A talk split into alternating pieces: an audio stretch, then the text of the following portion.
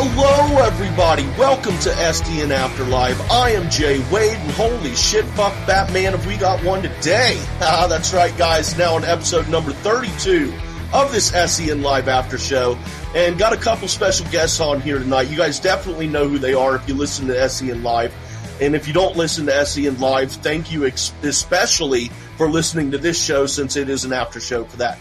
Uh, but here tonight, uh, uh, Hotel Nerd himself from the Hotel Nerd podcast is here. How you doing, bud? Doing all right. Uh, don't mind me if I overlap because uh, we got bad weather in my neighborhood right now. The wonderful cutoff low from the Carolinas decided to greet us today and be playing havoc with us. Well, we're glad you're here, man. Welcome to the show. It's been a while we that we've been trying to make this happen. Glad we could finally make it happen. Uh, also joining us, he was he helped me out a couple weeks ago. John from uh, for, also from Hotel Nerd Podcast and also from Movie Lovers Unite. How you doing, John? Welcome back. I'm doing good, man. It's good to be back. Thank you for having me again. Yeah, for sure, man. Um, well, I mean, let's get right into this because actually I'm sitting here in front of a fan and it's quite warm where I'm at right now. And uh, something that just right off the bat, Monday morning, uh, something that blew my mind. Okay, they're sitting there, and Brett's saying he wants to turn down the AC, make it a little cooler, right? Um, Christian made a comment that it's on 70. He's like, it's on, it's on 70. and I'm thinking, dude, you live in California, you're running AC, and it's on 70. It should be like on 66 It's the very highest, man. Just, I, I my jaw dropped in amazement. I agree. I mean, I thought that for sure that it would be at least 65, you know? I'm sorry, can you repeat that? It's okay. I thought that it would be at least on 65. Right, right, right. Yeah, I can go with 65. I've got a little thing with numbers though. Uh, and, uh, uh, Chris is sorting out an issue real quick. He'll be back. Um, but, uh, yeah, I, I've got a thing with numbers. I don't like odd numbers. I can hang with three or I can hang with the, uh, the number 13 without any issues. 11 is okay at times. But as long as it's even numbers and multiples of, uh, of 10, so fives would be okay. So yeah, 65 would be alright. But, but, I yeah. mean, me personally, I'd have it down on 60. Like the AC window unit I got in my bedroom, that shit's on 60 all the time, dude. Right. And you see, I, I'm always comfortable with 65 inside a hotel room. That's what I basically wind up sleeping with is 65 degrees. How the hell is 65? Let's do 62. That's where mine maxes out at. oh, believe me, I have. Let's have, have a freezer. Let's have ice in the fish tanks. I used to. Uh, I speaking of freezers, man. I used to work at Walmart, third shift stalker, and uh, I worked in the frozen department. And I would go in that walk-in freezer, and well, it's a pretty big damn freezer. It's more than a walk-in. You could fucking drive in that thing. But uh, I would go in there bundled up and work for an hour and a half, two hours straight. It was great, dude. It felt so damn good. But yeah, I have many times I have hit that button trying to make my AC unit go lower than 60, but it just won't do it. Yeah, if I if I could go into the 50s, I would. yeah, I like I like a cold room. Well, get this. I, I remember one time a buddy of mine, we were going into a hotel, and the woman goes, "Well, we have some bad news for you. We don't have a heater." And it's like in the middle of the summertime. I'm like, "Wait, why would we need a heater? It's the summertime." and it only stays in it only gets cold on 60 and it's only staying on 60 we'll give you it for half price we're like okay 60 degrees is fine with us and my, the buddy and i are like there's not a damn thing wrong with this thing that's great um I went. Uh, th- that's funny. Hotel rooms. Uh, not trying to one up you or anything. This is actually the worst hotels. Well, okay, yeah, this is the, probably the worst. I've got another one, but that it's, it's pretty bad. But um, dude, me and some friends, me and three friends went up to Detroit to see Crosby, Stills, Nash and Young in uh, 2000, and we it was the first show of their of their tour, and it was the first time they'd all been on stage together in 20 years. and it was just we were looking so forward to it. The first night we stayed in Windsor, uh, Canada, across the border because we weren't quite 21 and we could drink up there, and we just partied hard, you know. Then we came back and we stayed in this really, really shitty, cheap motel outside Detroit. And I shit you not, there was blood splatter on the wall. Not like in a, a huge amount, not like, you know, but there was blood splatter on the walls and up on the ceiling. And, uh, I called up to the front desk and you know, explain to them what the fuck was going on. They come down there and have someone look at it. One, he tries to tell us it's ketchup. And we're like, no, dude, that is not fucking ketchup. And then, uh, and then they ended up giving us the room half off, which came to like 15 bucks for the night. So we were like, okay, cool. We slept there anyway. So yeah, I slept in, I don't, dude, somebody was probably killed in that fucking bed I slept in because it was the blood splatter was behind that bed and above me on the ceiling. My question was this: Are you sure you weren't staying at the Bates Motel and you weren't? And uh, Norman Bates wasn't the concierge for that hotel? Oh, It, you- it might have been. I don't know, man. we took a lot of weed with us on that trip, dude. Well, knows that'll make you forget about everything. Well, I do remember we played strip blackjack in the hotel room up in Oh, Windsor nice. the, the first night. I remember that. So, yeah. Anyway, good old days, man. Good old days. Uh, but actually, speaking of stripping, um, I, I had to make a note of this, dude. The Manscaped ads are getting extremely detailed and far more detailed each and every time. Um, I can't help but laugh, man. Uh, Hotel Nerd, man, what do you what do you think about whenever you realize that the, the ad that Christian has begun to read is in fact the Manscaped ad? Honestly, don't pay any attention to him. Oh, you're missing out, bro. I mean, I I know that I know what he's doing, and it's just it's just not a product that I ever plan on using. So I just tune it out. Just like any commercial on TV, uh, if it's not piquing my interest, then I just tune it out. oh man, next time Man, pay attention though, just at least once, man. It's real. It's getting kind of detailed and. Hell, I just, uh, uh, uh, full disclosure, man, I just ordered mine, uh, last night actually and used the SEN20, uh, promo code. So there you go. There you go. but my question is this: I mean, I haven't been able to listen to SEN live like I want to, but what's the detail actually? Because I'm always paying attention to the ads whenever they actually plug it in. But just give me a ex- small example, not like the whole entire thing. Like, how detailed are we talking? just stuff like I mean, well, not not maybe not graphic visual detail, but like a lot of the use of the word balls and hair and uh, pleasing. You know, it, it's not only for you; it's for the ladies and uh, powdering your balls, deodorant on your balls, balls, balls, balls. Um, it's it's more that kind of stuff, I guess. Maybe not Wow. detailed in uh, in the visual sense, because well, I guess detailed.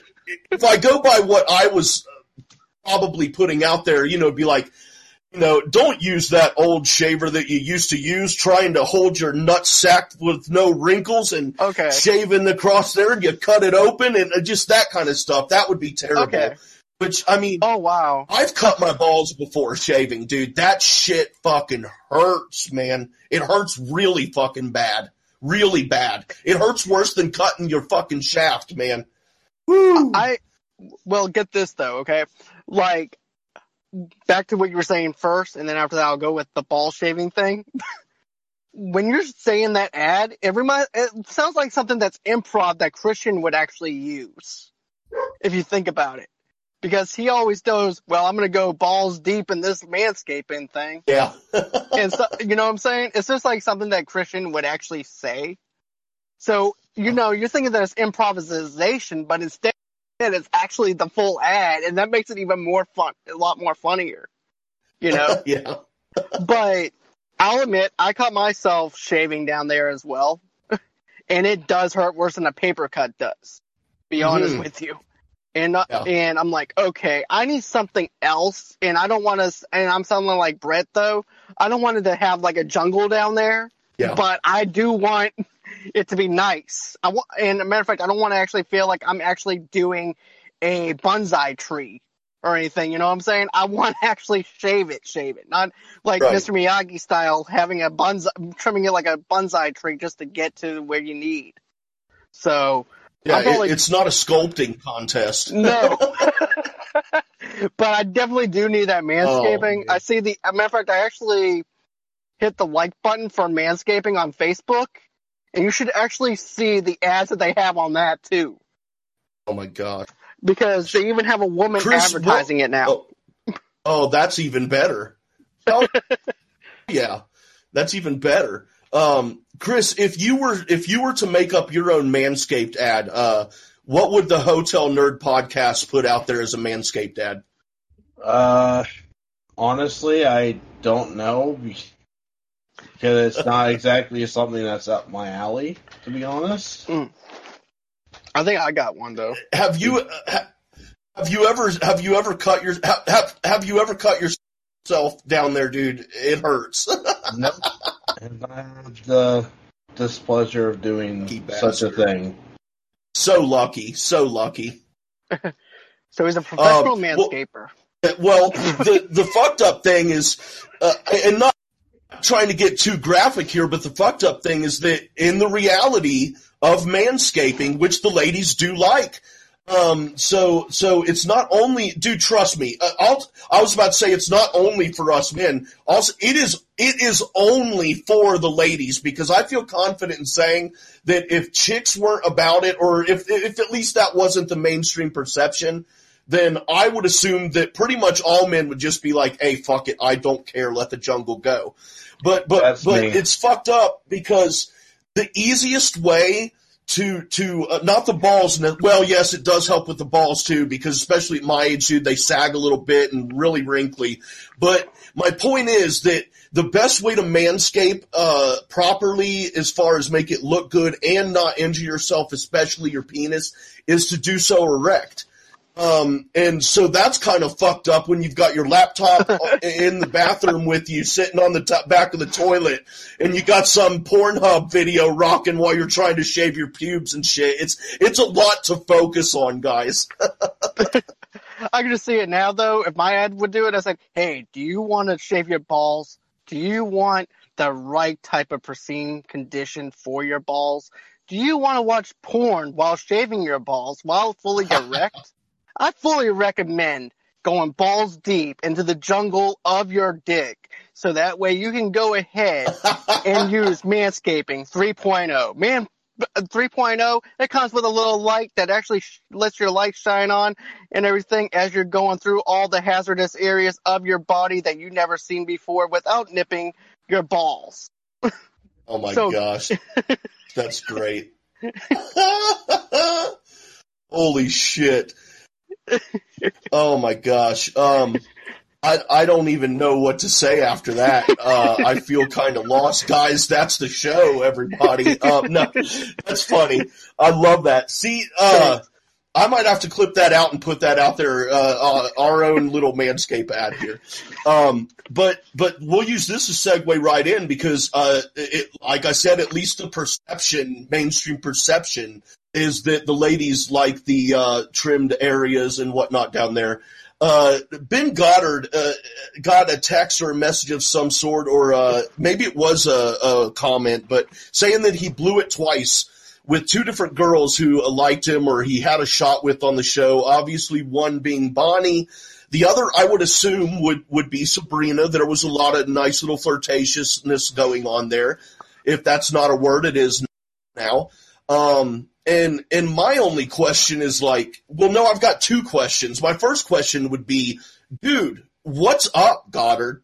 Like, Bonnie is, is, is, she's great. Sabrina is a very smart, funny, attractive young lady. What is the deal, dude? So, I mean, I don't know. What do you, I've asked a few people this. Do you guys think that all of this has been a bit? Like, like was Bonnie and Ben a bit? It was Sabrina and Ben a bit, or did he really have a shot with both of these ladies? And for whatever reason, he didn't. He didn't uh, follow through on it. What do you guys think, uh, Chris? Man, you gotta you gotta give us some insight on this, man. You uh you listen hard to that show. You know what's going on. I would say he missed both opportunities, and he missed them hard. Especially the the the really good one was when he said about wanting to go to the aquarium because he liked fish. like, and they were supposed. I don't know if they ever followed through on actually going to the aquarium or not. As far as I know, they did not. Maybe I'm wrong, but uh, and if I am, I stand corrected. But as far as I know, they didn't even do that. Then again, I think also maybe the virus had something to do with them not doing that. So, well, the the virus is a good point. However, uh, one of Dorina's dance parties, uh, they, uh, Ben and Sabrina were at the same location in the back of I don't know whose place it was, but they were in the back and they were social distance dancing on Dorina's uh, dance party. So they at least were in the same vicinity and face to face with each other. Um, I'm kind of and none of this is a knock on Ben. Just make that clear. I'm, none of this is like a knock on Ben, but come on, dude. Um, what's going on here? I just think maybe, maybe he's shy. I don't know. Perhaps that could be it. Uh, what do you think, John? What are your thoughts well, on all this? Is it real or is it fake, man? I think it's real uh, because here's the thing. There was a I'm going to go with the Jimmy Fallon thing, what happened with him as an example, because he had a shot to be with uh, Tom Cruise's ex-wife. Nicole yep. Kidman. Yep. Yeah. He had a chance to be with her, and he didn't even know that he had a chance to be with her until she presented it to him one time on the air. And he's married now, and he, and so is she. But at that time, when they uh, when he was single and she was single, she was flirting with him and everything, and he didn't even see the sign at all. Yeah. And Nicole told him on the air when he's mar- as married, and you know you had a shot with me. He goes, wait, I had a shot to date Nicole Kidman. He goes, he goes, what was wrong with me? He goes, she goes, I don't know. I was giving you all the signs. Oh wow. and yeah, well, go ahead. Sorry. It's okay. But I think that also too, I think it's also because I also have a hard time picking up on signs when a girl's into me or whatever. And so I'm thinking maybe he might have missed maybe certain signs or maybe he might have said something and blurred something out that he didn't mean to blur it out or something along those lines. Maybe something didn't happen with around that area. Because I remember getting hit on by this one girl who worked at the gas station and she came up to me and she said, I love the cologne that you wore. Is that, I said, thanks, it's Dior Sauvage. And she goes, you know, a girl loves it when a guy smells good and everything. It makes them feel comfortable around that person. I said, well, that's the point. And I walk out of the, sta- the gas station. I'm like, wait, that's the point? so I'm like, okay, I, t- I definitely blew that because I'm like, great, now she thinks I'm an asshole. Well, Don, oh, you you remember Kim, my wife? Yeah. Uh, the second time that we met, she ended up getting her hair cut, and I didn't realize it. And uh, she wanted to said, "Do you notice anything different about me?" I said, "No, not really." And then my aunt went and slapped me across the back of the head like she was Gibbs and I was DiNozzo. She goes, "You dumbass! She cut your ha- cut her hair for you." It's like, oh, okay. oh man, she she married you anyway, man. That's a, that's awesome. Well, the first time that we met, uh, because I had just woken up from an all nighter playing Halo Two uh, with my uncle, and I woke up, went and grabbed a glass of iced tea out of the fridge, and I went and said, "Hi, my name's Chris." Waved at her. I said, "I don't talk much when I first wake up," and I drank my glass of iced tea, and that's the only thing I said to her. That's the start of a love story right there, dude. and she, I like that. I to date to date that, uh, she harassed me for over a week on MySpace, and then I finally broke down and answered back. That's pretty cool. What's that? You just cut out, John. That's okay. I said that's actually pretty cool. That that's actually how that actually came together. Yeah, Yeah, I like that. I, I was basically the Ben Goddard of the situation where I wasn't looking for anything. It just kind of manifested. Yep. It will, well, uh, maybe on the Sabrina one, maybe I don't. From from looking at it from the outside, you at least it appeared that Sabrina was into him. Bonnie though, she straight up, dude, she let him know she was down. And so that one, there's no way he missed. Uh, he missed uh, the signal on that one, dude. He flat out told Well, I thought Kate outed him and Sabrina. What's that? I thought Kate outed him and Sabrina on backstage like weeks ago. I thought she did too, but so then I don't know. I mean, and really, this is the we're just. I love it. I just realized we're three guys and we're gossiping like fucking chicks, dude. I love it. um, oh man, so good, so good. This is great. Yeah, But at least we're not getting as detailed. you know what I mean? At least we're not getting as graphic or anything like that with certain things. So I've I've gotten well, not about other people. I would never do that, but no, about my same. self and about in general scenarios with people who are imaginary, I get quite graphic. But um, yeah. Uh, it, but I mean, you know, that's basically it. There, just uh, uh, what the hell? Come on, Ben. Uh, you know, I mean, Kate's obviously married, so she's taken. Um, so uh, I don't know, man. Christian's got to find another chick to be on the show sometimes, I guess. Or there's always Roxy for him. True. True. Hmm. True. I would like to actually see that play out. That would be interesting. She would fucking eat him alive, dude. I don't think She he'd be able to make it. I don't think so either because here's the thing. I'm from Boston and she's from Boston. We don't play when it comes down to certain things and everything. We put it right out there and we don't care how it gets presented or anything. You know what I'm saying? Once it's out there, it's out there. You know, it's hard to keep up with us basically. Yep. Yep. I feel you. Um, and, and I mean, I don't know. I don't, I, I don't know. I, I just, I just don't, I just don't get it, man. I just don't get, which that's fine, dude. Ben, not picking on you, man. Even though you and I have a little bit of a, a little bit of a rocky past and, and shit. That's cool. That's cool. We're good. But come on, dude. like- Bonnie and Sabrina. Hey, at least your Rocky pass with him isn't like it is with Baby Heel. like it is with who? Baby Heel. Uh, I'm sorry, Chris. Who did you say? I said at least that uh, your Rocky past isn't like it is with Baby Heel. Did you say Hannah? No, heel. baby heel. Baby Yeah. Heel. Yeah, okay, baby heel. Sorry, you cut out there. Oh, yeah, dude, baby heel. Oh, oh, we'll get into his piss poor manager man, manager skills later. What a fucking asshole manager, dude. And uh, and and I want to make that clear. I did not just call baby heel Hannah an asshole. I said what an asshole manager.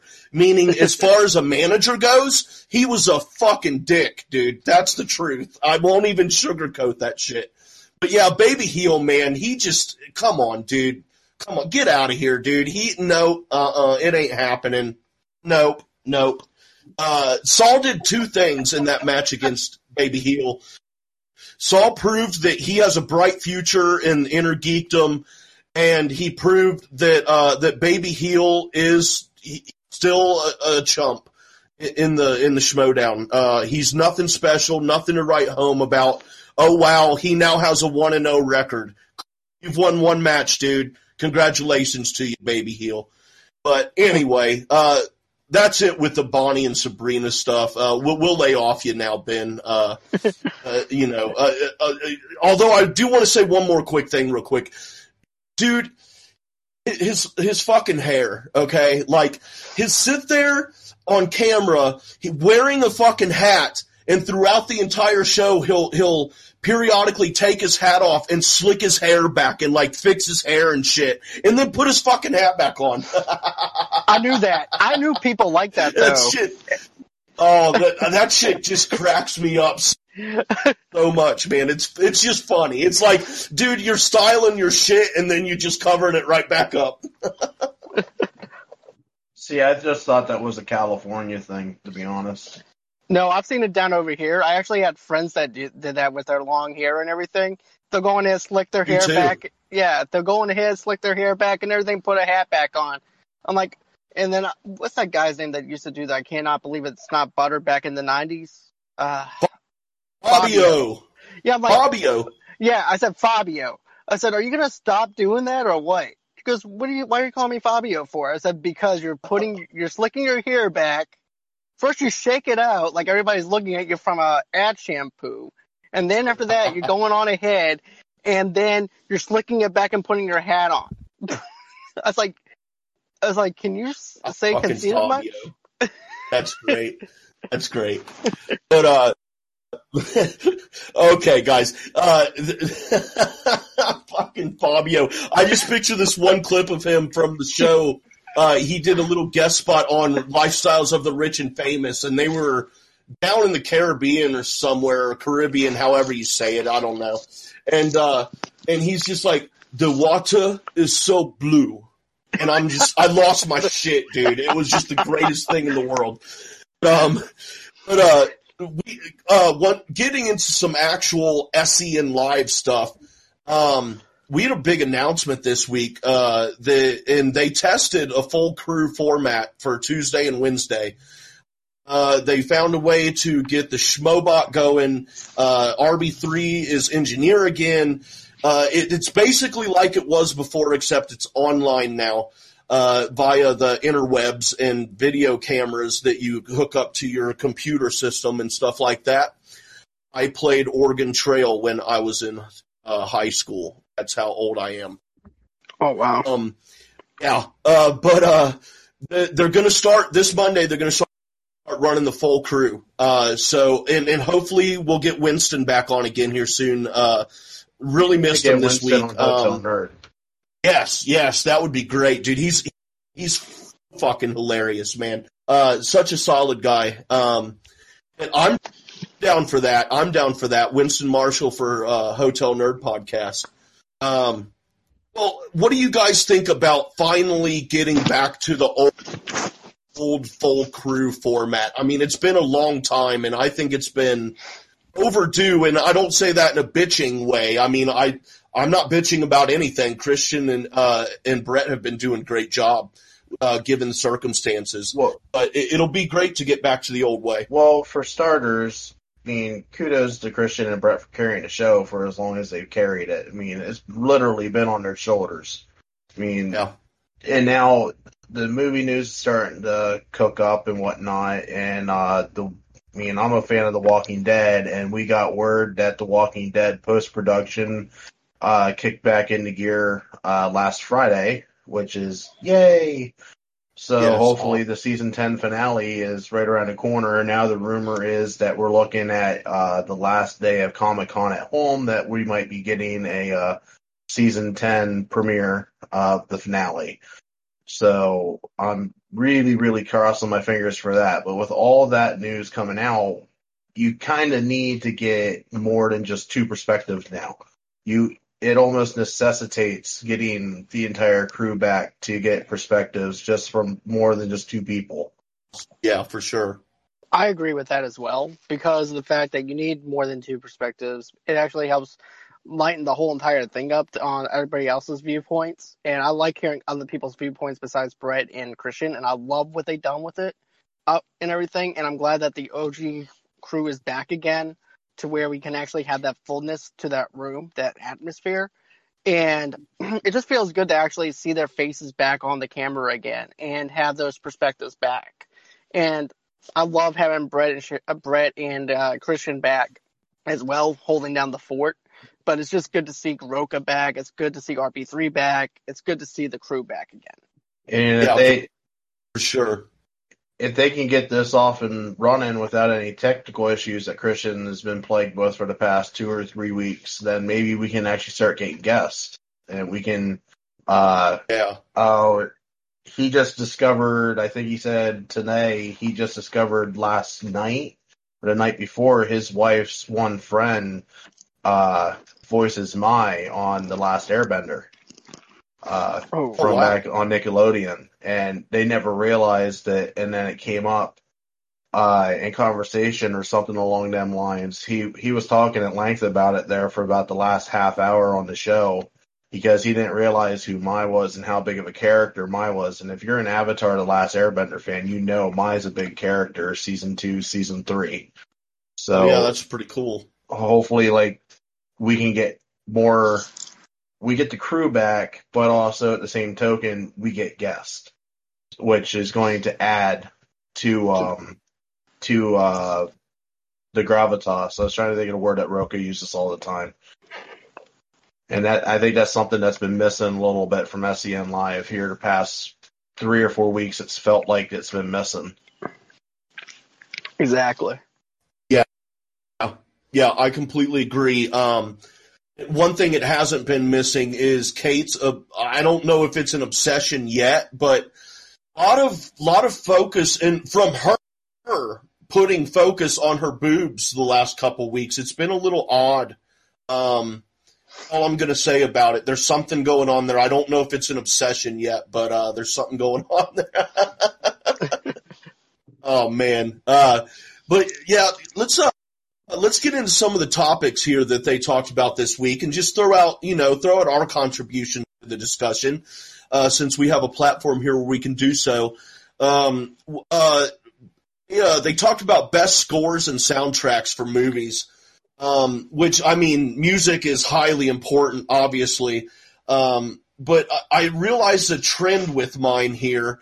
Uh, two of them are were done by Trent Reznor, which Nine Inch Nails is my favorite band Mhm. of all time. So, uh, but yeah, the Natural Born Killers soundtrack, um, so much it's literally like listening to the movie. Um, then of course another Trent Reznor score would be The Social Network, Aaron Sorkin uh, written movie, very good movie. Um, I, uh, a couple more I'll throw out here before kicking it to you guys is uh, Kill Bill Volume One. I listened to that a lot, and uh, Dazed and Confused soundtrack I also like very much. Uh, but what do you guys like if if, if you're going to throw on a soundtrack or a score for a movie? Uh, what do you guys get into? What's enjoyable? John, you want to take that one first, or you want me to? Yeah, I'll take that one. Uh, for me, I always go to Hans Zimmer for the Man of Steel opening score. And I know I'm copying Riley a little bit, but I have to agree with him. The, it actually has that goosebumps kind of feel to it where it has that slow energy and it just builds. And I really love that. And then I also like the Crow soundtrack, which is my first soundtrack I ever bought. Just for the Don't simple get fact Professor Crow involved. I liked it because of Nine Inch Nails. It got me into the whole grunge thing. It got me into the rock alternative world. So I appreciate that soundtrack a lot. Um, another thing I want to actually mention too is I also like the Girl with the Dragon Tattoo soundtrack, the United, the North American uh, soundtrack, because of Trent Reznor actually put his fingerprints on that soundtrack. Because I'm a huge Wow. Nine Inch Nails fan. Didn't know that. Um, matter of fact, there's actually a I want to say it's called the clock or time or something like that, but it uses the sound of the clock to actually do the score, and I liked how they actually centered that around Oh, that score. And then uh, another one I'm gonna have to go with is the Jaws uh, soundtrack, which is the score soundtrack Mm. to Yes. Jaws. So those Yes. are my picks. Uh, John Williams is amazing. He is. He's just phenomenal. hands down. Yeah, it's going to be a very sad day when he ends up leaving this planet. Yeah. Oh. But uh, can we go wrong with the 1984 classic Ghostbusters? Yes, we can. A lot of good songs on that, dude. Like that that whole I can listen to that whole soundtrack and envision the movie. Mind you, you're also talking to somebody as a kid that burned up three VHSs worth of Ghostbusters 1984. So I, I pretty much know every single line from every character in that movie from start to finish. But um, if we go a little bit more modern, I didn't realize it until I because I've been listening to the old Schmoedowns. I didn't realize how much I liked Star Trek 2009's soundtrack. That. I actually I thoroughly enjoy that soundtrack. When I never actually thought I'd ever hear myself say that out loud, that I like a Star Trek soundtrack, but I do.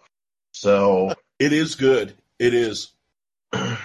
now, if you want to talk about Goosebumps, let's talk No Man's Land from Wonder Woman. I can just I can hear that soundtrack and visualize that entire scene, and that still gives me goosebumps to this day. And it still puts a me in a depression slump, not knowing that we should have Wonder Woman eighty four right now.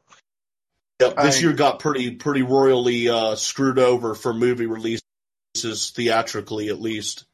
Yeah, but God knows that the even the coronavirus has to bow down to Nolan. Oh, I yeah, I I don't I don't.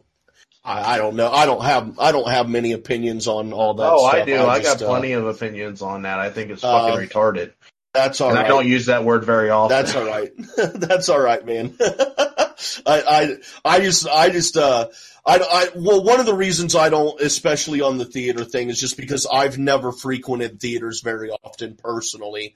Uh, just, I, on, honestly, because of lack of money to, to pay ticket prices, to be honest. But, Oh, uh, I love a good. yeah, so that's something that I never, I never bother, uh, that never bothered I me. love a don't good really theater I- experience, but I'll tell you right now, I ain't running out to go see Tenet.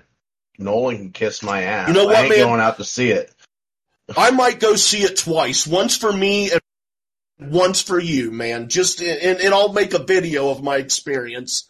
And I will wear a mask. Damn it! I might even. Well, no, I wouldn't wear gloves, but I might even wear a mask. but anyway, uh, it, it's uh, craziness, craziness going on. Um, yeah, I, I I can't wait. Uh, I can't wait for. Uh, for being for being able to go back out into the theaters. I would assume next year is when is when it's going to be safer or whatever, or more acceptable, whatever you want to say. Next year is probably what we're looking at. Um, and I can't wait. And before we move on to the next topic here, uh, you would, uh, John, you'd brought up, um, Nine Inch Nails on the Crow soundtrack. Uh, the song Dead Souls that's on there. Um, have you heard the original by Joy Division? Yeah, I did. I heard. Um, matter of fact, I didn't even know that was even a cover song up until someone told me on my movie page. I'm like, wait, you're serious? They're like, yeah, that was a cover song that Nine Inch Nails did. I was like, okay, now I got to go on ahead and hear the original. So I heard the original Yep. one, but uh, Yeah, I like I like Joy Division. They had some good shit while they lasted. You want to talk about Yep. a good cover song? Um, who who uh who did um uh come together for Justice League? That I thought was a really good cover. Uh, hold on, one second. or either. Just I just love how they were able to harmonize that uh I'm gonna look this up real quick. in a rock format. All right. I'm gonna look this up real quick because I actually own the soundtrack. Ah, hell yeah. So I'm gonna look this up, and then after that, I'll go on ahead and tell you what's going on with me real quick. It's by Gary Clark Jr. and Junkie XL for Come Together. Thank you. Thank you. You're welcome. But um, I hate to do this to you guys, but I just got a, a text from my job saying that I got to go back to work real quick. So I'm not going to be able to continue on. I am sorry deeply for having to leave so early. So I'm just going to do my plugs real quick, if that's okay. For it, man, and don't feel bad at all. Uh, thank you for what you're doing out there. You're one of the uh, you're one of the essential workers, man. Appreciate it. But no, go ahead. Thank you. I do appreciate that. So you guys can actually find me at Movie Loves Unite, TV Loves Unite on Facebook. You can find me at, on all social media media as well under John DeGoria, Movie Lovers Unite, even on Instagram as well for Movie Lovers Unite. And that's gonna do it for me for right now. But I, I hope that you guys and I'm, I just want to say thank you again, man, for having me. I do appreciate this. I know this was a long time coming, and I can't wait to do this again with you. All right. Well, hopefully everything goes all right with you, John. Thanks, man. I do hope Good. so. I know All right. that Yeah. you guys are having an issue there on the facilities, but I won't go into details about. Exactly. It's just more stress added on from day to day. It's it's the hospital world and it's also this coronavirus thing. So hopefully this thing will be over with soon, but we're just gonna have to Yeah. wait and see. All right. Yep. Yeah, thanks Later. for joining us, man. We'll have you on again, and uh, be safe out there. I sure will, man. Thank you again. All right, no problem, bud. Later. All right. Well, it's just us now, man. I think we're alone now. The beating of our heart is the only sound. Um, I love '80s pop, dude. Um, moving, moving right along here. Uh, the, the one uh, next day they talked about, and we'll go through this through the days uh, that they talked about stuff. Uh, maybe, yeah, yeah, that's how I'm looking at it on my. Um, this one I love uh, because I love horror, and as a kid, like five years old, um, I, I this was when I lived down in Texas, North Houston, and I had like your little 12 inch black and white TV in my bedroom, and I would sneak uh, sneak out of bed in my bedroom, of course, but sneak out of bed and watch horror movies every Friday and Saturday night. They would start at like midnight. They would play double feature horror movies, uh, and and so they got into a discussion about movies that scared us as kids.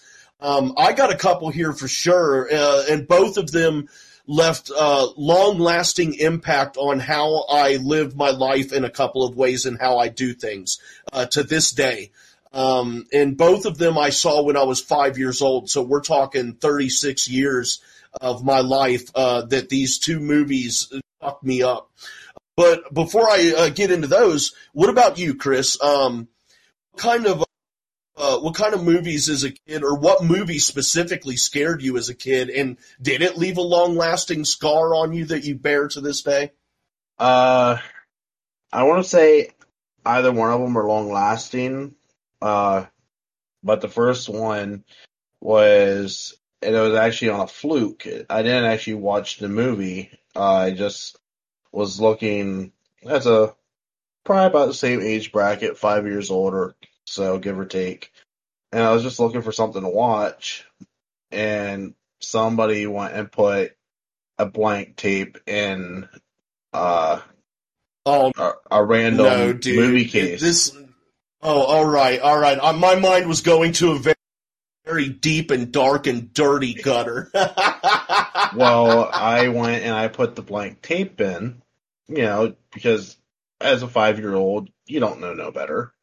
And I think it was like Who Framed Roger Rabbit as the movie case. It was something along them lines.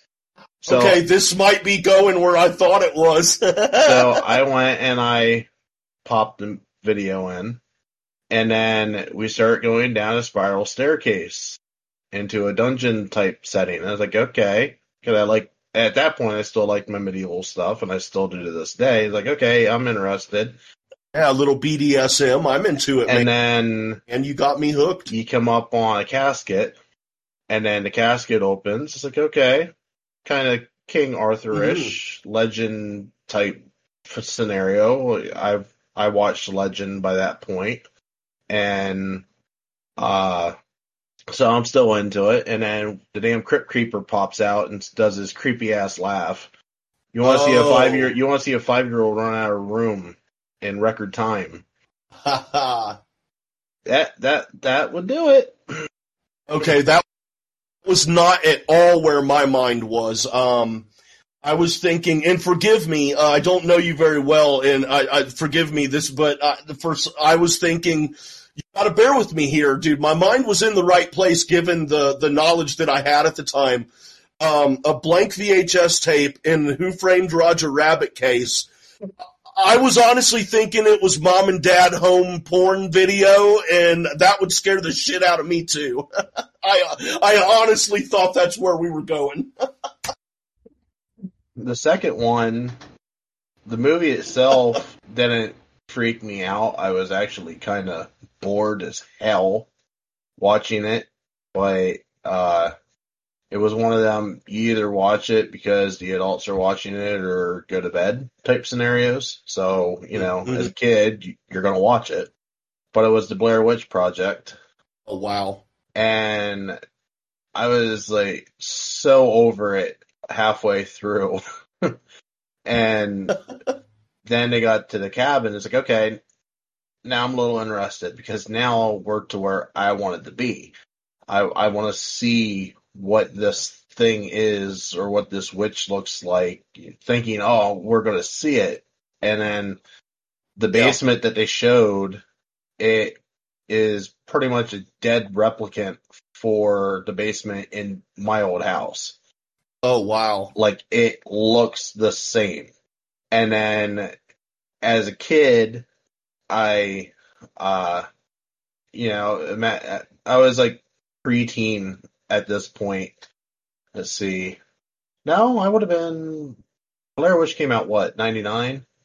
Oh, I would say around two thousand, maybe. Me and my friends went to see it in the theater, and we were at least eighteen at the time, and I graduated in ninety eight.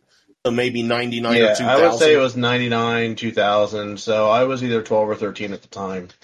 So at that point, you know, your imagination still kind of wanders a little bit. And you see something and in your brain, you correlate it to what you know, which is my basement. And then, like, in my head is like, people died in my basement. Something happened in my basement. So, and guess where I have to do laundry? In my basement. in the basement. So every time I go down to the basement to do laundry, I ran back up steps because I didn't want to be the next person to die in my basement.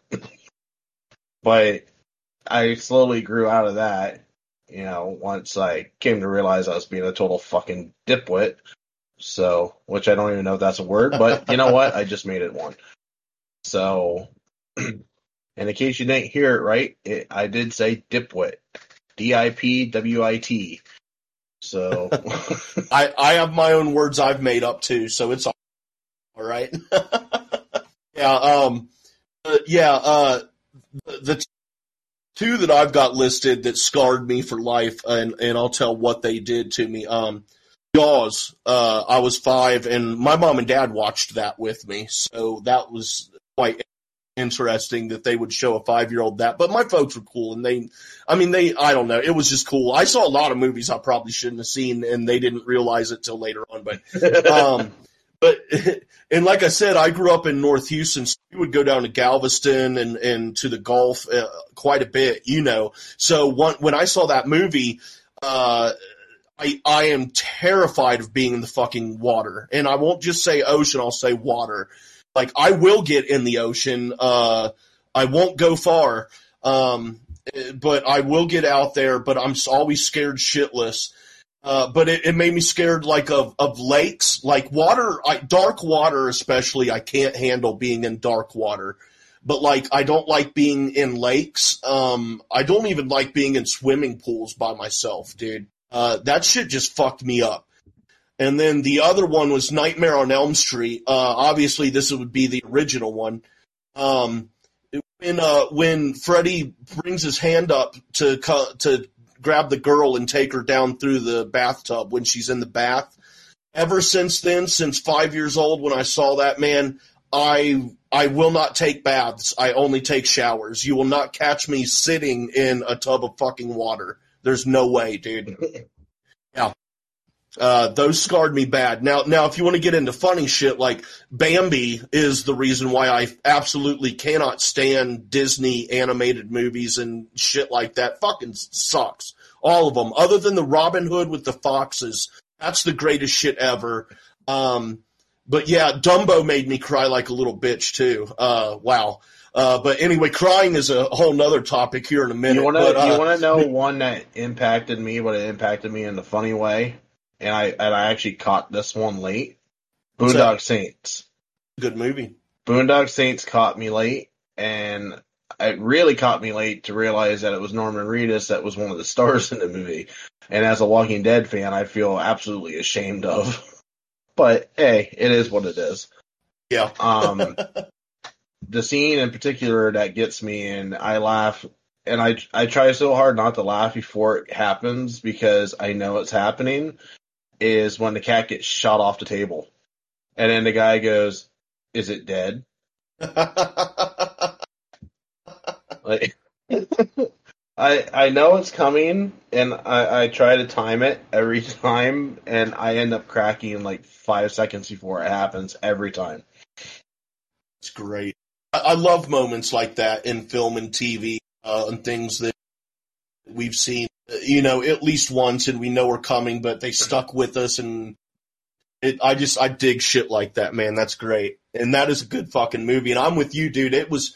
I don't know how long it took you into Walking Dead to realize that was him, but uh, it, it took me about season four, and I was like, dude, no way. I went back and rewatched Boondock Saints. And Yeah, like, when he started yeah, growing yeah, his hair out cool. on The Yeah. Walking Dead, it's like uh, it's when I drew the correlation. It's like, oh, that's you. Cool. Yep. Hell yeah. Hell yeah. Um, and, and dude, uh, speaking of television shows that are kind of creepy and shit, Walking Dead, uh, uh, man, they, they also, they touched a little bit on, uh, movie that, that we'd like to see made into a series, um, which I've thought a lot about. Uh, but for some reason, when I was trying to think of, uh, of a specific movie, I was drawing a blank, but then it came to me, House of Thousand Corpses, I think, could be really fucking cool if done correctly. Um, just to see many different stories of that family and how they they got to the point that they got to that we ended up seeing in film. I think that would be pretty interesting. I don't know how many seasons you could uh, you could sustain uh, that type of a storyline and whatnot, but I think that'd be pretty interesting. Um, is that something you've ever thought about? Uh, movies that would make good series? Because I know Snowpiercer, they just started a series for that, which I enjoy. It's pretty damn good. I like it. Two two words. Harry Potter. I've heard that a lot. Each book, Yeah, I've heard that a lot. each It- book yep. be one season. That gives you seven seasons. That ser- that movie series needs the series treatment, and who better to do it than HBO, being that they just launched Max, True, true. Now, and you- it's how- complete, so they won't have the issue that they had with Game of Thrones. Yeah, yeah. But how how successful? Well, I don't not successful. I don't give a shit about success. I care about quality of the of the film, the performance, production, all that stuff. But not success. That was the wrong word. But um, how well received do you think it could be given the extreme popularity of the movies? And basically, you know, uh, Emma Watson is uh, she is Hermione. You know, Daniel Radcliffe, he is Harry Potter in a way. Um, how do you think that would be perceived, though? Well, it's no different than Christopher Reeves being Superman, and now you got uh, Henry Cavill. That Henry Cavill's our generation Superman. Eh, There's a reason that people want him But back. I don't know. I, I think I would argue that Harry Potter was far more established as far as story. It was far more established in the and uh, and more popular than the than the uh, Christopher Reeve movie. If I don't know. Maybe it's just go- me reading too much into it. I don't know. if you put people up against the wall and you did a head count, I would say your Superman fans will probably double your Harry Potter fans. You're going to have a lot of overlap, but I still think Superman wins out two to one. I mean, it's, it's Superman. Yeah, yeah, that would be an interesting poll that I would like to see taken nationwide. Honestly, I think that would be interesting uh, to see the numbers on that. But I assume you've read the books, the Harry Potter I've read books. all the books. I've watched Okay. all the movies Okay. too many times to count.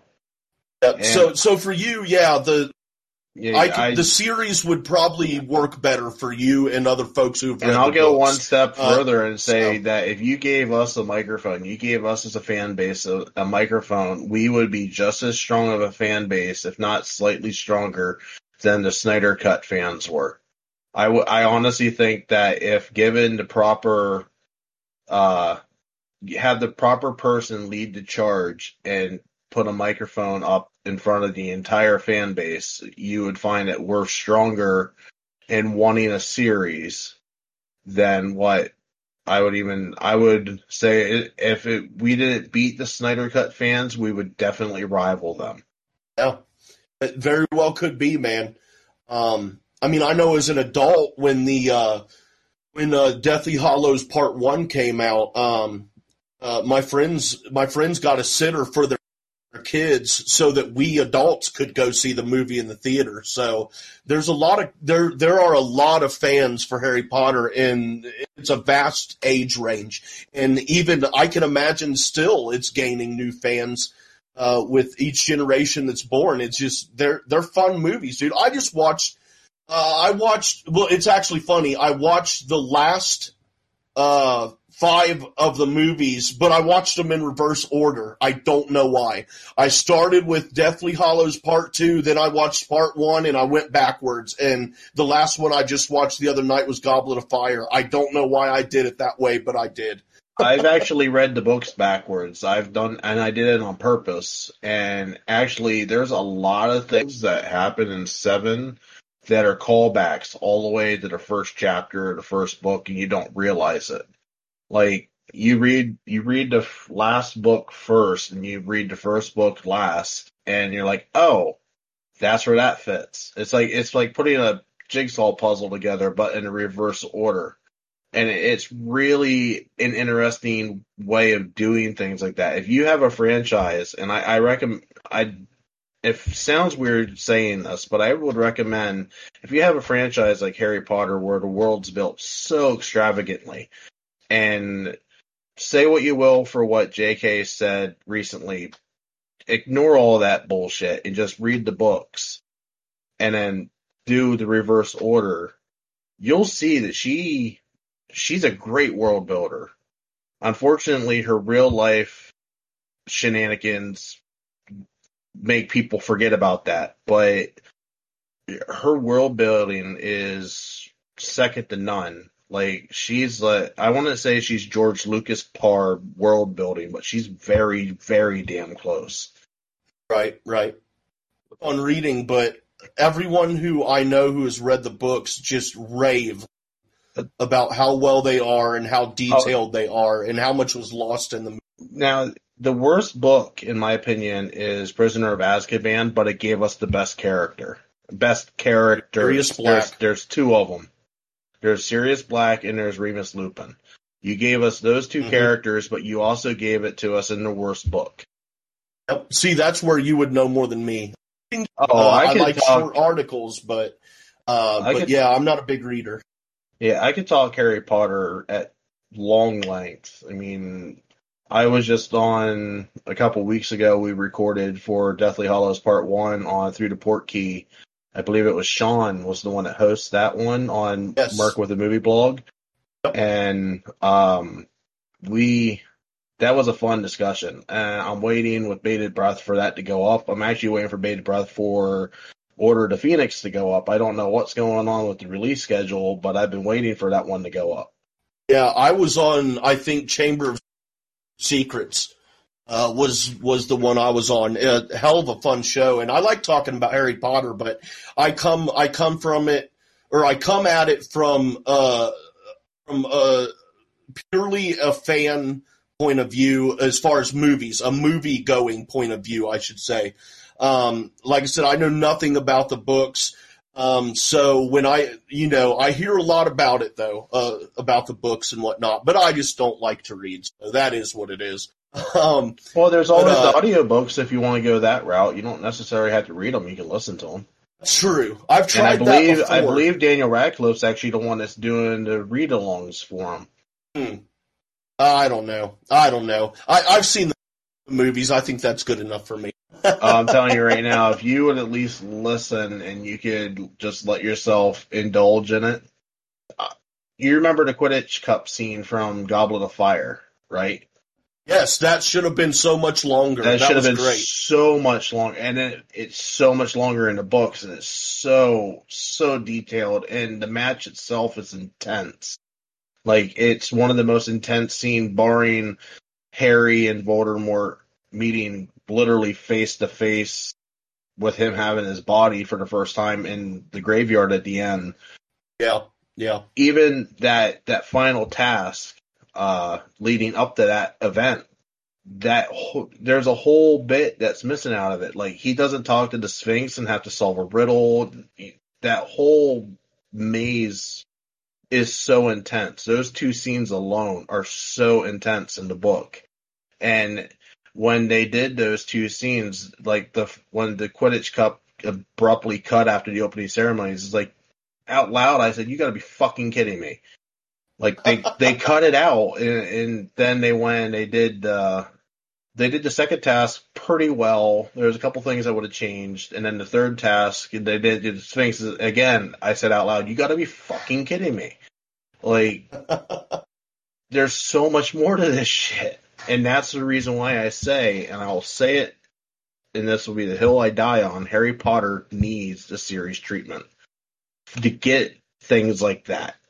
I would definitely watch it. That's for sure. There's no doubt about that. Um, I just, yeah, yeah. I just, I, am not, I just wasn't sure how popular it would be, but hearing you, someone who's read the books, who obviously into it more than I am. Oh, least, I'm, uh, I'm. You got me sold. I'm very you got me sold that it, it could be popular. Yeah. Hey man, I'm down for it. Uh, I they probably won't, I would imagine, but if they ever did, that would be pretty sweet. Um, well, you got I me sold. Never say never in Hollywood, especially with new overheads at WB being in place. That's the reason that we're getting the Hmm. Snyder cut because the new overheads are thinking one, this is going to get us money. It's a good way to launch the system or to sear uh, the service, and two, there's a reason people are asking for it because that's Yeah. what they were Yeah. promised and they never got it. And really, you could the argument could be made the same for the Harry Potter movies is we were promised things and they fell flat. There was there's quite a I can go on with moments, but I'm I'll be here for hours doing that. There are moments that we should have got that we never did, that we did get, but they modified them. There's characters that were never in the uh in the films, uh Peeves, especially uh, during the battles at Hogwarts. And I say battles because remember, there's two of them. There's one in six and seven. Well, uh, the only thing I the only thing I know uh, left to say about all that is that uh, it's a it's a damn shame that in the movies they cut out the Ron, Hermione, and uh, Harry three way sex scene. Uh, that would have been pretty sweet. Obviously, that would have been. Now, we're not in, talking fan uh, the canon final. here. I'm saying in the no no this was in the book. Yeah, from the book. How would you? Oh know? no, that was it. Never mind. That was the gangbang scene in it. That perverted motherfucker. Never mind. Uh, wrong movie uh, and book, guys. Um, but anyway, let's quick move on from that. Um, uh, a couple other things here. Uh, the, they talked about movies that made us cry, which as a man, um, I love crying from movies. Usually it's, it's, uh, relationship type things, relationships and people achieving their dreams or uh, achieving their goals, things like that. Those are the things that make me cry the most. But uh, want to throw out a couple here for me. The first two that come to my mind, obviously, and it was brought up uh, with Roca, uh, Field of Dreams. Um, at the end there, hey dad, you want to have a catch? I lose it every single time. Um, another movie that I cry every time is in Jersey Girl, which is probably my favorite Kevin Smith movie, and I think is his most underrated movie, and I think it's just an underrated movie overall. Um, but uh, when when Ben gets well, two parts to that break me every time. The one is when he's in the hallway of the hospital and he finds out that his wife died during childbirth. Um, and he breaks down. That breaks me every time. But th- the one that really gets me is uh, he and his daughter in the fight, the little his little girl, and uh, um, you know she's like, "I hate you," and he just without skipping a beat is like, "I hate you too, you little shit. You and your mother took everything from me, and I want it back." And that just and and just the look on her face is his daughter hearing that, and the look on his face instantly he realized what he'd said you know, and, and not only that he'd realized what he said and the impact on his daughter, but also the realization that there was some truth to that and, and, and how bad that hurt him. And I feel that every time. Um, what, what are, what are a couple scenes or movies that get you, man? Honestly, I can't answer this one, or else you're going to have me in a puddle. Uh, right That's here. fine. You don't spot. have to answer. But uh, my answers are in that uh, episode of uh, SEN Live. So I will say that much. I can I can text it out, but I can't actually say it out loud. You're good, man. You're good. Um, yeah, th- those those get me every time though. The Field of Dreams and the Jersey Girl for sure. Um, Old Yeller, of course, when he has to shoot Old Yeller, uh, oh, not old, old, Old Yeller at the end, that gets me every time. But I, I only watched that movie twice in my life because it fucks me up. I dogs is that's one of my things. Like, uh, you know, like uh, like Kate was saying, uh, dogs, I can't handle that, man. Dog, well, children, I, it's weird, and this doesn't mean I'm cold hearted or anything, but like, I can handle a child dying on camera in a movie or show more than I can a dog. Uh, I, I just, I just fucking love dogs so much. Um, that and I, I've had a dog and I've never had children, but doesn't mean I don't love children, uh, any less or anything. Now, I, I, I'm talking myself into being an asshole here. I just realized. Um, but, um, but, but we got Father's Day coming up too. And, uh, we'll touch on this here before we do our promo break. And then we'll, we're going to talk some Schmoedown matches that dropped this week. But yeah, movies, uh, movies watch with your dad or movies that specifically uh, watched with our dads. You know, uh, it's I, I, should say it's funny, but uh, it's not funny like ha ha funny. But um, movies like action movies, Arnold movies, and and uh, and Rocky and stuff like that. Those are not the kind of movies that I remember uh, watching with my dad or anything. We just had different styles, but uh, if I had two movies that I could watch with my dad for Father's Day, I think I would pick Dances with Wolves and uh, any of the Indiana Jones movies. Probably, uh, probably either Raiders them... of the Lost Ark or uh, Crusade. I was going to say, you want to make them suffer through Crystal Skulls, would you? No, there's no way. No way. I don't want to suffer through that shit show, dude. No, no. Uh, um, but yeah, uh, we went to the theater and saw Dances with Wolves, and we and we also went to the theater and saw The Last Crusade. But uh, the Dances with Wolves on the big screen, and especially the the scene where they come up over the hill and it's just miles and miles of buffalo, so fucking amazing and beautiful on the big screen, man. So so good. Oh, if I had to pick one I would definitely say Young Guns. I'm sorry, can you say that again? You cut out. Young Guns, that's the one I would pick. Young Guns, the ones I when I said today was Young Guns, Tombstone, and Revenge of the Sith. Young Guns, just because my dad and I both thoroughly enjoyed that movie together. Tombstone, because it's my favorite Western. Fight me, Rocha. I dare you. Um, and Don't make me get Bespin after you. Um, uh, and Revenge of the Sith because it was the first Star Wars movie that he took me to theaters to see. Oh, that's awesome!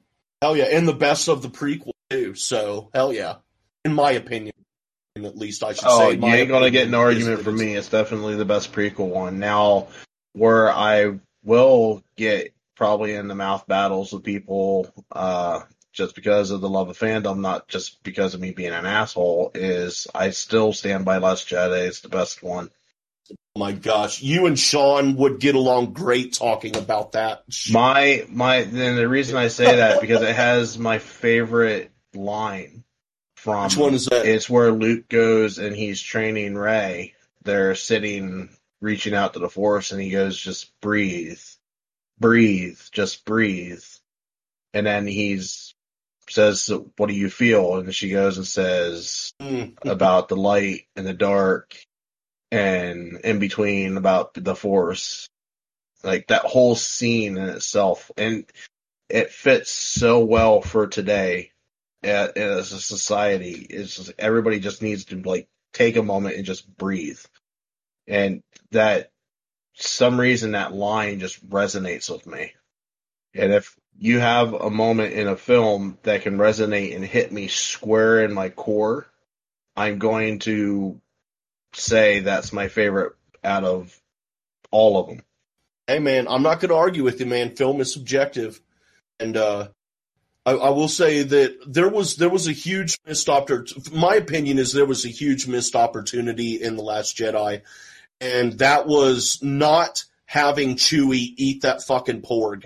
He'd already killed it. He'd already cooked the damn thing. he should have took a huge bite out of that motherfucker. That would have been amazing. The other scene, and this just popped in my head because I saw this meme uh, a couple days ago, actually, and it never dawned on me, but it, it's so true.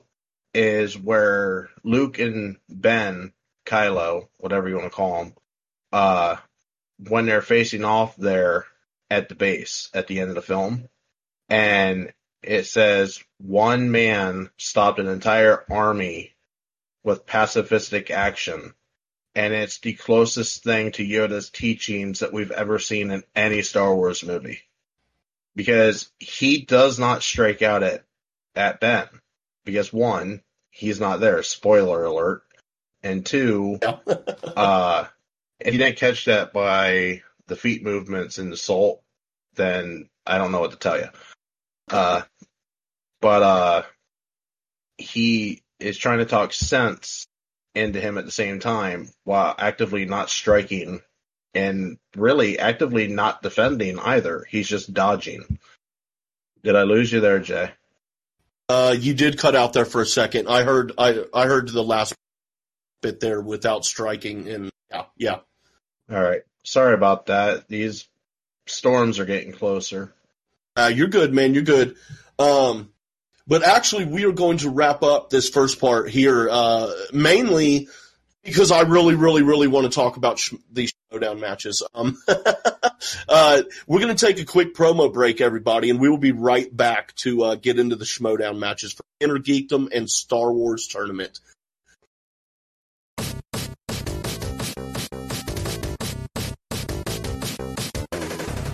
Hey everybody, I'm Sean. You guys might know me on this feed from co-hosting Beyond the Screen, but now here at Merc with the Movie Blog, we have started a brand new show exclusively for video games called Game Over Screen. So join me every week with my co-hosts Hey, how's it going? My name's Brendan. And I'm Tyler. as we talk about everything video game related and when we, I guess, get to the game over screen. I don't know, I don't have a good pun for that, but the joke is that we're gonna die a lot in the game. Well, you might.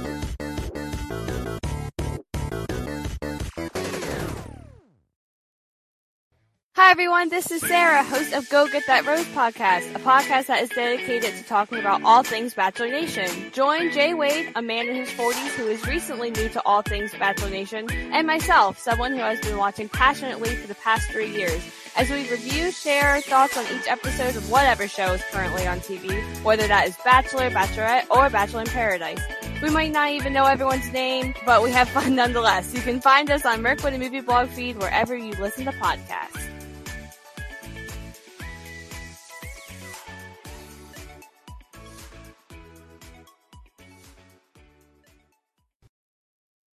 Hey guys, Sean here. Be sure to check out the new podcast over here at Merc with the Movie Blog, Beyond the Screen. Mike, Sarah, and I every week coming together, doing our own little, our own little radio show, whatever you want to call it, talking movie news, life, TV news, anything, whatever comes up, that's what we're going to talk about. Every week, just come check it out. Where? Where? On the Merc with the Movie Blog feed. Perfect! Yay, Okay, to we listen. I solemnly swear that I am up to no good. Hey guys, it's Sean. I wanted to tell you guys about the new show I'm hosting, the Harry Potter Review Show. Every other week, I'm joined by some combination of Kaylin, Sarah, and one guest that has never read the books. We discuss one movie per episode and break down what we love about them, what we don't love about them, and the differences from the books to the movies. It's a ton of fun, and I hope you guys will tune in to check it out. Until then, mischief managed.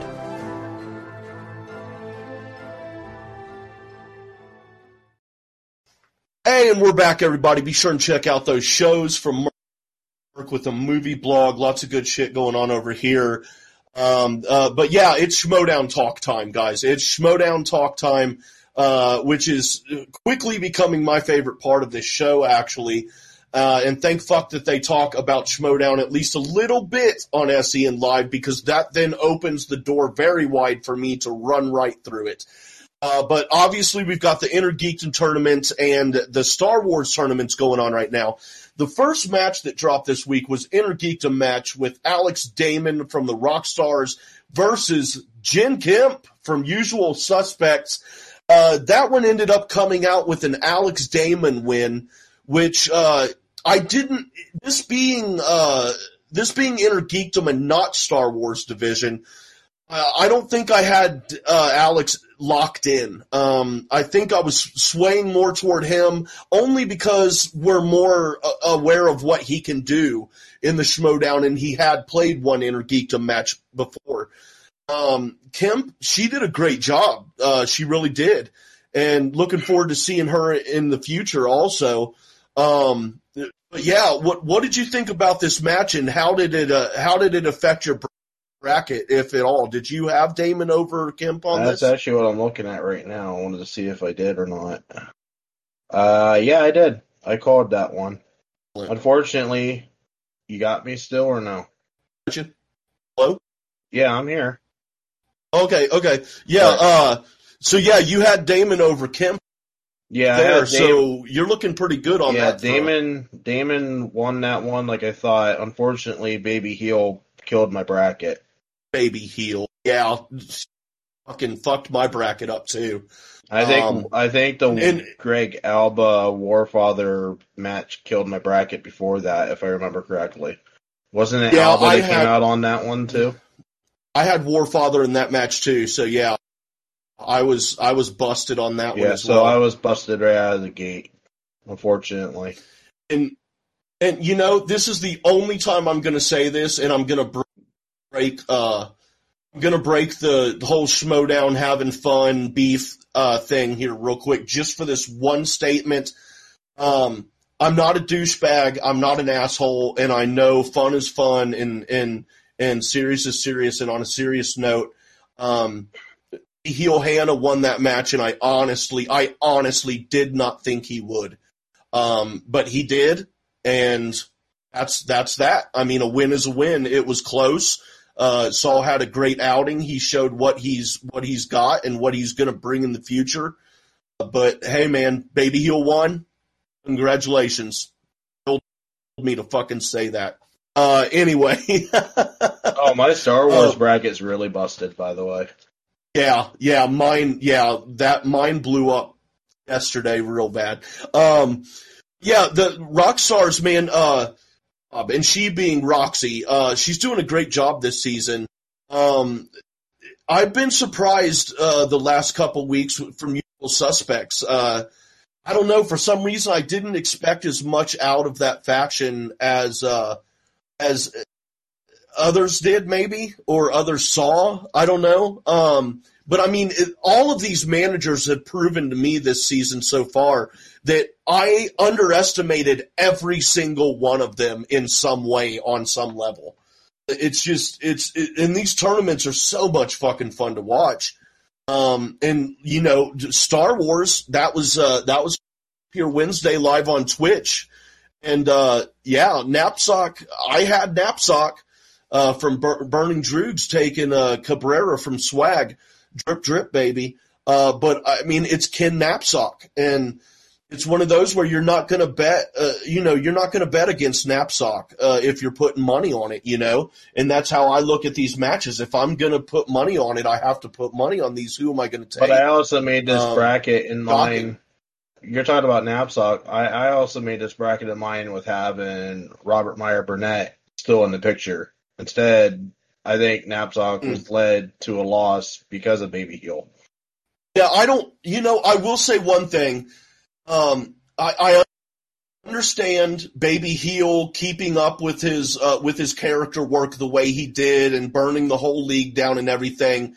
But I do. I do think that it was it was unfair to Ken the way he handled it and the way he he was shit talking Ken during the fucking match Yeah, and and I- ex- dogging on him and that was not cool. It really was not cool and it, it didn't help. That's for sure. that's why I said I think he led him to a loss because I think he got in Ken's head. Yeah, It- I that I would look at as that was beyond character work, in my opinion. That was that was some some fuckery there. That was some kind of slightly assholish fuckery, in my opinion. I did not like that at all, and I feel bad for Ken. Uh, that could not, like you said, that could not have put him in a good headspace at all. Now, honestly, if you go and say, well, who would you have replaced? I mean, I know we're off topic here because you were talking Inner Geekdom first, but if being that we're talking about right now, if you would have anybody replace Robert, I would say let Ken replace him. Ken has the experience of being a manager before, if I recall correctly, and that's coming from a rookie for being a fan. I I've heard that Ken was a manager or was in line to be a manager, one or the other, uh, either or. He's been there forever. Why not let him be manager? So I I kind of was thinking during this match if maybe they don't uh this opportunity. Well, uh, it's not an I shouldn't I shouldn't describe Ken's loss as an opportunity, but make an opportunity of it by having Ken retire and step up as the manager of the Burning Droogs. Yeah, why not? Because it, it, it honestly, to me, Ken talking after the match, to me, that came off like a retirement speech. Yeah, I mean, I I could see that. Uh, that's why it even more firmly puts me in the headspace of like Ken, like Ken run the show. I think he can run a very tight ship. And honestly, I think he could give um, the exchange a hell of a run for their money if he gets everything up and running properly. Yeah, yeah, um, yeah. But why don't you run me through your uh, through your bracket real quick? Uh, which one do you uh, want? let You me want know what- what you're looking at so first? Uh, let let's jump let's jump back to Inner Geekdom first, and then we'll come to Star Wars, and then we'll touch on the uh, on the last one. All right. Uh, so we've already established that uh, my bracket broke with the Alba Warfather match. Uh, Hannah ended up breaking it again. I I called Damon. I'm kind of behind a little bit here on Inner Geekdom at the moment because the way my work, the chaos that I have at work at the moment. Uh, trying to remember, is there any other matches that I'm missing off top of my head? Goddard. This week, this week, no, the only matches this week were the uh, Alex Damon versus uh, Kemp, uh, the Napzok versus Cabrera, and then today Janine the Machine versus Humphrey. I had Janine winning that one, honestly. Yeah, I did too. So yeah, it broke again there. Yep. Um, I had Janine over Humphrey as well. Uh, uh, so that busted me out. Um, and, and, and Janine, Janine's got a lot of potential. And I say that because she, she, her character work already is great. She's got her character work down. Um, just, I don't know what it is. There's just something, and if it's just this season or at the moment, there's just something lacking uh, in her her uh, playing, in her actual playing in the matches. I'm not sure what it is, um, but I just I've got all the confidence in the world in her that she uh, she can kick some ass in the Schmoedown. I just it's I, it's taken her a little bit maybe to uh, to find her uh, her rhythm and her stride perhaps, but. I, I'm, I wouldn't count this loss as counting her out in the future at all. Personally, Honestly, I'm happy that uh, John. she's got a bright future too. honestly, I'm happy that John won because that's Koi's team and that's my team. So, and I didn't want to go against him in the bracket, but for everything, I never heard anybody talking about him. I heard a lot of people talking about Janine, but not a lot of people talking about him. So, Yeah. I was going with what I heard people saying, not that that was influencing me, but I mean, you get talked highly for a reason. It's just not, you don't go onto the football field or onto the baseball field and just come out and be like, oh, here's so and so, but then you have somebody like a Tom Brady or a Cal Ripken come out on the field and the attitude is hyped up for a reason. Yeah. So between those two, the one was a rookie, the other one, for lack of better analogy, was either the Cal Ripken or the Tom Brady in that scenario, and the Tom Brady or the Cal Ripken happened to be Janine. That's why I went that way. Yeah, yeah. Um, solid thinking, and also I hadn't, I also hadn't taken into consideration uh, the the stellar match that Real Rejects played their, in their last teams match. It was so fucking good, uh, and, and a complete change this season from how they've looked in the past. Uh, been really impressed with the Real Rejects, and I'd forgotten completely that that uh, Humphrey was a part of the Real Rejects. Uh, if I'd remembered that, I maybe, I definitely would have taken uh, that into account more. I still think I would have fallen on the side with Janine. Um, and a lot of the reason I think I really wanted Janine to win was because of all the undeserved bullshit she got uh, when when Sam uh, stuck her managing when he was not showing up to matches and stuff as manager. And that's not a knock on him. I know he's busy, but I mean, this is a sport now, and it, you know, it's a sport, dude. It needs to be conducted as such, not only with the rules and the gameplay, but if you're a manager, then you need to be a manager and you need to be there. And uh, and I just I hope that when they get back to the studio taping and stuff like that, live events, that uh, Sam will will make a bigger presence, if not a full time presence. Did you uh, notice- depending on his schedule? Did you notice a change that happened this week? No, what changed that? They put a time clock up. Oh, oh yeah, I did notice that. Yes, I did. Yeah, that'll help out a lot. But Um, the clock seemed like it was counting Yeah. extremely fast. Yeah, it does. Um, but at least maybe now we'll get more consistency on if people got the answer in time Right. or not, because there's been a lot of. I I'll just say there's been some some bullshit uh, calls on whether or not people got it in time or not. They've not been consistent. Well, it last week when Alex was on uh, Hotel Nerd, uh, we were talking, and when I say Alex, I'm talking about Roka's co-host for his morning show. Um, Yes, the real Alex Mack. but uh, we were talking about it there, and I went and I actually brought you up, and I said if I am understanding your argument, it's that we should have a time clock so that way we as the viewers can see it and the competitors can see it. And I also when I said that if I was speaking out of turn, and again here if I'm speaking out of turn, correct me. But that was the gist I felt that you were going with was kind of trying to have a shot clock type deal and that's pretty much what we got this week. But my problem with it was is the clock felt like it was counting extremely fast, but Kristian's count was extremely dead on. Right, right. So I don't Yeah. know if that was the intent to basically kind of make Kristian's count more steady or if that's just kind of how it played out and the fast count was just purely by accident, which I'm assuming that it was. But it's the idea that that shows you even though he doesn't like the idea of having a shot clock up, he's even come right out and said it on SEN Live because I actually asked him on SEN Live, uh, I think it was last week even, that he's listening. And evidently it's more than just you and me saying it. Yeah, uh, I I personally like the addition of the shot clock, as you would put it. Um, I mean, there needs to be a countdown because they've got a time limit, and I think that we as fans need to see it.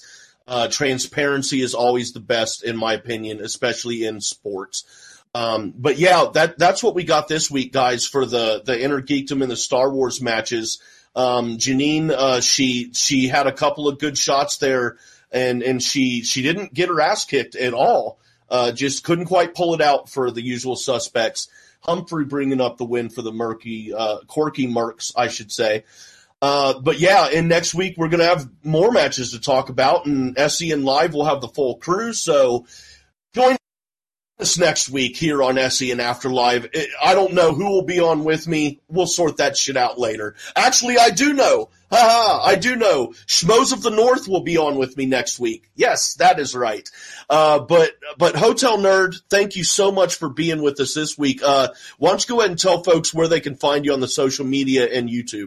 Yeah, um, social media, you can find me on Twitter at hotel underscore nerd 86. Uh, Facebook, just look up Hotel Nerd and you'll find both my Facebook page and group. Uh, that John is a, uh, administrator on both as well as I am.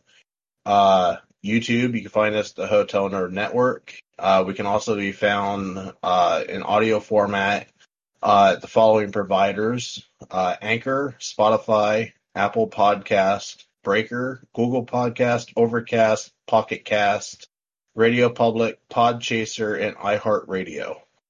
Uh, be sure and check out uh, Hotel Nerd podcasts and all that, guys. Uh, uh, Chris and John are solid guys. I like them a lot. They're a lot of fun. They've they've uh, been gracious and had me on their show, their Hotel Nerd podcast, a couple times now. Uh, a lot of fun, and it's a lot of fun to watch too. Especially last week's episode with Real Alex Mack was a lot of fun. And yes, it felt like it could have gone on forever. But uh, if you guys want to find me, you can do so on Twitter at jwade1134. That is the letter J W A D E one one three four. Uh, we also have this show here, SEN Afterlive, on YouTube. Uh, just type in SEN Afterlive; it's its own channel. Um, and uh, also, you can find on Twitter, Movie Blog Merc is where you would find Merc with a Movie Blog, and uh, go to Merc with a Movie Blog on your podcasting platforms, and you will find many shows there. We got Talking Schmoedown that uh, our owner Josh the Merc Rayner does. Uh, we got Through the Portkey, which Harry Potter show. We'll be doing Mandalorian review here once it starts up again. Uh, I am co-host on a Bachelor show, so we got a lot of different stuff here. With there's a there's a new gaming show that I look over in the other recording studio, and Sean and his fellow cohorts are over there recording that show right now, Game Over Stream.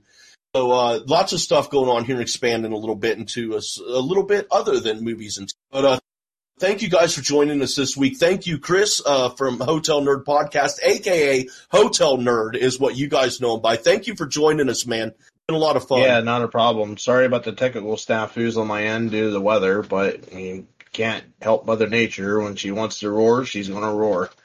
Yep, not a problem, man. It completely understandable, and just just happy that we find we're able to have you back on, and we will have you on again in the future. So uh, everybody, uh, look out for Hotel Nerd Podcast and uh, check out all the shows here on Merc with a Movie Blog.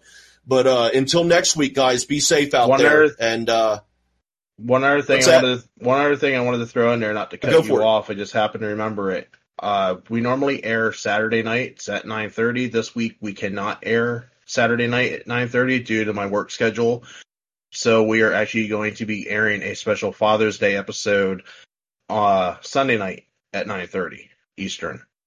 excellent, excellent. Yeah, thank, thanks for letting it, letting us know that. Uh, you would let me know before the show that that was going to happen. Uh, I completely forgot talking about all the uh, movies and Schmoedown and uh, Ben dropping the ball with two lovely ladies. Yeah, so did I. I forgot too. It's my show, and I forgot. but yeah, guys, uh, that's going to do it for us. And, and I will say one more time, come on, Ben. Damn it. Come on, dude. Come on, Bonnie and Sabrina. Come on, Ben. Get your shit together, buddy. Get your shit together. And, and stop fucking with your hair when you're going to put your hat right back on. Ah, we are out, guys. Have a good night. Bye.